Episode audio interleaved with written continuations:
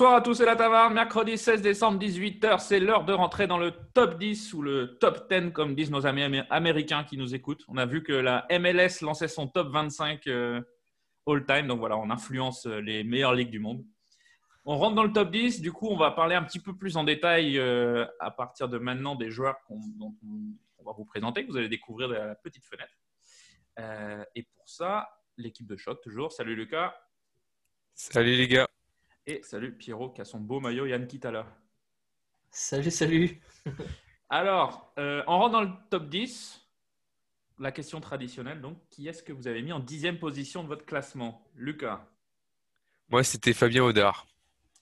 Fabien Audard pour toi. Pierrot Moi, c'est euh, le père de Moussa Guel, que je n'arrive toujours pas à prononcer son prénom. Chiresua. On va dire que c'est ça. J'y arriverai jamais. C'est du côté de Kams, on a mis euh, Keita, Seydou Keita. Et de mon côté, en dixième position, c'était forcément, je n'ai pas la liste devant les yeux, désolé.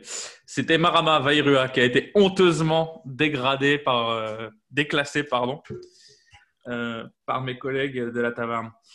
Voilà, donc ça c'est nos choix pour le top 10, mais vous connaissez le concept. Chacun a fait son classement. On a attribué 25 points au premier de chaque classement. 24 points au deuxième, etc., jusqu'à attribuer un point au dernier. Et donc, il est temps de découvrir qui est le numéro 10 au classement du consensus. Donc, euh, le numéro 10, c'est un gars qui a été formé euh, au stade guéménois, qui est venu à Lorient sur un premier passage de 96 à 2002, où il aura joué 125 matchs en marquant un but. Euh, il est ensuite allé à Rennes de 2002 à 2005, de 2005 à 2008 à Guingamp pour finir euh, la boucle à Lorient de 2008 à 2013 en jouant 100 matchs et en marquant un autre but. Euh, euh, il aura été sélectionné une fois en équipe de Bretagne en 2011. il aura remporté la Coupe de France en 2002. Et c'est l'un des, enfin, l'un des joueurs qui aura euh, marqué le plus le FC Lorient en tant que capitaine. Hein. C'est un des entraîneurs de la réserve. C'est des jeunes en tout cas. C'est ça. Qu'est-ce qu'on peut Parce que peut-être il y a encore des gens qui n'ont pas deviné de qui il s'agit. Arnaud Leland. Arnaud Leland, le numéro 10 de la taverne, et c'est amplement mérité à mon humble avis.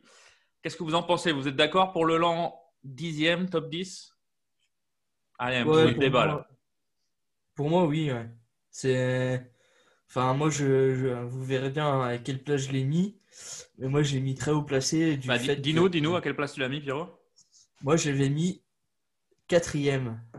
Toi, Lucas, tu l'as mis dans ton classement? Euh, En fait, alors c'est, un peu honteux, mais c'est mon grand oublié. J'ai complètement oublié de le mettre. Non, mais c'est. Oh là là là là là. Moi, de mon côté, j'avais ah, mis 24e. J'avais mis 24e de mon côté. Ah ouais. Ouais. Et euh, Cam, ça l'avait mis 15e.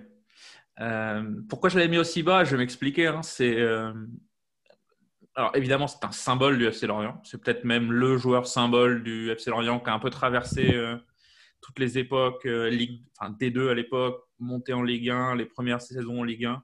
Je les mets au pluriel. et puis quand le club s'est vraiment installé en Ligue 1, il est revenu, il était là. Donc il y a le symbole. Mais à côté de ça, il y a quelques latéraux gauches qui sont quand même très bons. Euh, et meilleur que lui intrinsèquement. Hein, euh, Morel, bien sûr. Peut-être pas celui de cette saison, mais Morel euh, d'habitude. Et puis, et puis un certain Rafael Guerrero, qui aura joué beaucoup moins, mais qui était quand même beaucoup plus impressionnant. Voilà pourquoi je l'avais mis aussi bas et pas dans le top 10. À noter quelque chose, Arnaud Leland était à égalité avec André-Pierre Gignac. Et Pierrot, tu peux nous expliquer un petit peu comment on a. Quel a été le tiebreaker? Bah, Le tiebreaker, c'est on a, on a pris les deux et on a, sur un consensus de nous quatre, on, on s'est dit euh, lequel nous a marqué le plus entre les deux. Et puis, bon, bah, au vu des, du nombre de matchs qui a passé le Lan, le nombre de saisons qui a passé le Lan en Lorient, euh, c'est, logique qu'il passe devant Gignac euh, au Daybreaker. Voilà, c'est ça. faut pas oublier que dans les, dans les événements marquants de Le Lan, c'est quand même celui qui fait la passe décisive pour Darcheville en finale de Coupe de France, qui donne le but une passe euh, millimétrée. Une, ça, ça, ça, ça de... dans mon classement, ça. Je crois qu'il récupère un ballon dans ses, enfin, dans ses 16 mètres, à hauteur de la ligne de, de 16 mètres, sur son côté gauche là-bas, et il envoie une grande chandelle pour euh, d'Arche euh, devant, qui fait tout le taf. Et Une passe décisive, c'est une passe décisive. Euh, ouais, voilà, j'allais vous demander quels étaient vos, vos meilleurs souvenirs euh, d'Arnaud Leland, vos souvenirs. Lucas, tu as un souvenir en particulier? Bah, moi, c'est celui que tout le monde, euh, je pense que c'est euh, le, le meilleur souvenir de la plupart des personnes qui écoutent le podcast. Bah, c'est le, son penalty fa- face au PSG. Euh, ça vient clôturer sa belle carrière et son histoire avec euh, Lorient. Donc, euh, je pense, ouais, ça le représentait bien et il finit très bien son histoire avec, euh, avec nous. Puis un penalty en plus un peu rocambolesque. Ronan Lecrom qui est aligné pour la première fois euh, dans les cages du Ouais, il, PSG. ren- il rentre en- Ouais. C'est son dernier match, en- c'est son dernier match à Ronan Lecrom. Euh, il était troisième gardien du PSG à l'époque quand même. Et euh, Ancelotti lui fait le cadeau de jouer à Lorient parce qu'il est quand même du coin. Il prend un carton, il fait une faute, euh, je ne sais plus sur qui, qui partait tout seul. Euh, L'arbitre lui met un carton rouge qui n'était pas vraiment nécessaire. Il y avait 3-0 à ce moment-là. Ouais, Et tous les changements ont été faits. Du coup, c'est Mamadou Sakho qui part dans les buts.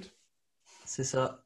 Et le, ça, ouais. et le Jouffre prend la, je sais pas si vous vous souvenez, Jouffre prend la balle pour frapper le penalty et le moustoir réclame le lent quoi. Parce qu'il voulait, enfin, il- c'était pas prévu qu'il y aille à la base.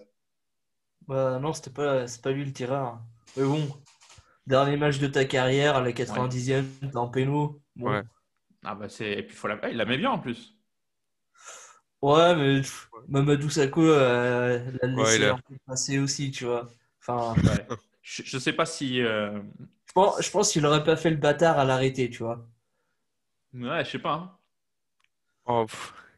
Ça aurait été beau aussi Bon, pour lui, mais bon, ouais, c'est sûr. On l'invitera un jour dans le podcast, on lui demandera. Et puis euh, quoi dire de plus sur Arnaud Leland? Ben il y a toutes les anecdotes sur son début de carrière, un petit peu rocambolesque. On se souvient euh, Christian Gourcuff qui avait expliqué que quand il était jeune et qu'il a- il devait s'entraîner avec les pros, il n'est pas arrivé au rassemblement parce qu'il était en camping avec ses potes et il préférait jouer, à la, jouer au boule et, et boire des bières que, que venir s'entraîner. Ça, c'est son début de carrière.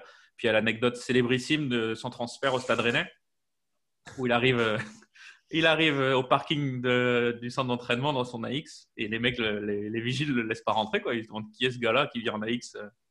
Il dit non, c'est moi, je suis, je suis la recrue du Stade Rennais. Bon. voilà les anecdotes sur Arnaud Leland. Euh, Arnaud Leland, donc dixième joueur all-time du FC Lorient selon la Taverne.